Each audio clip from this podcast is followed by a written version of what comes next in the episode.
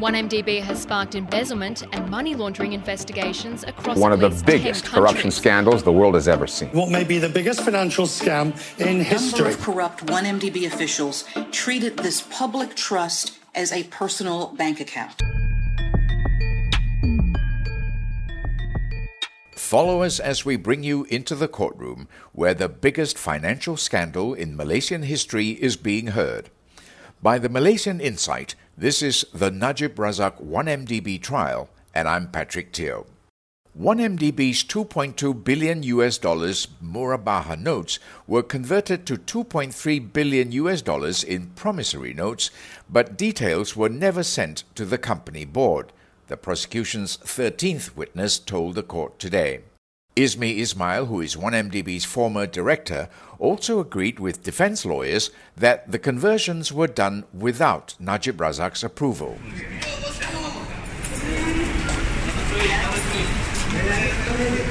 It is Monday, April 4th, and Najib's 1MDB trial resumed at the Kuala Lumpur High Court this morning. Najib is standing trial for graft involving 2.28 billion ringgit in 1MDB funds. He faces 25 charges, 4 for abuse of power and 21 for money laundering, for offences committed between 2011 and 2013. Najib's lead counsel spent the whole day grilling Ismee over the conversion of 1MDB's Murabaha notes into promissory notes, which turned out to be worthless. The lawyer started by asking Ismee about the conversion of the Murabaha notes into a 49% equity in Petro Saudi Oil Services Limited or PSOL. Ismee said the conversion was done to better assess the value of investment because the value of Murabaha notes was difficult to ascertain. Shafee then asked Ismee if he was aware that the 1MDB management converted the notes into various iterations to avoid the scrutiny of its auditor, KPMG. I can't be sure, Ismee replied to the lawyer's question.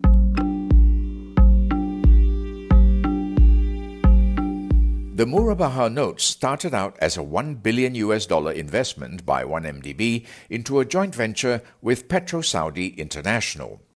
1MDB subsequently terminated this JV in return for 2.2 billion US dollars in Murabaha notes instead of cash. This 2.2 billion US dollars from the conversion was then used by 1MDB to purchase a 49% stake in PSOL.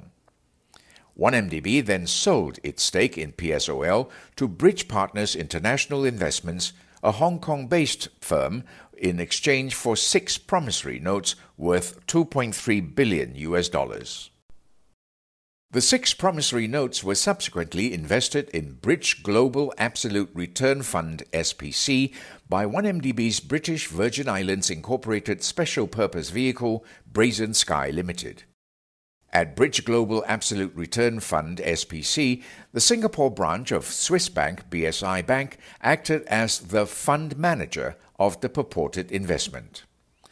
This was allegedly orchestrated by former BSI employees Yeo Jia Wei and Yak Yew Chee, who were associates of businessman Low Taek Jho or Jho Low. Meanwhile, Brazen Sky, according to previous witnesses in the case, was set up to bring home to Malaysia investment funds from PSOSL.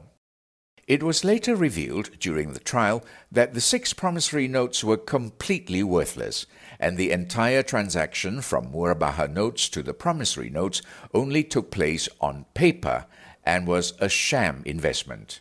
1MDB never saw a single sen in return for investment.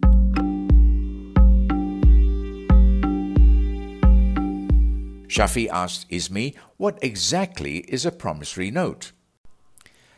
It's an IOU, a promise to pay, Ismee replied.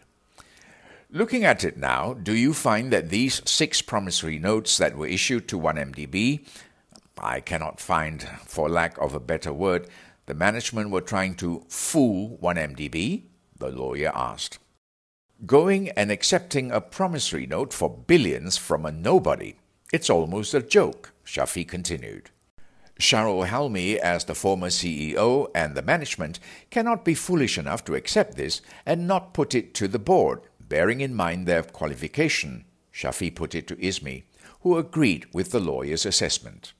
When asked if the promissory notes were ever shown to the 1MDB board, Ismee said no.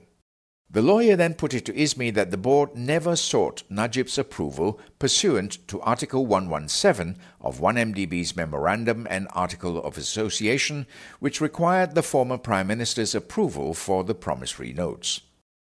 Yes, they never went to the Prime Minister, Ismee answered. And with that, Shafee wrapped up for the day. The trial will continue tomorrow morning. Thank you for listening.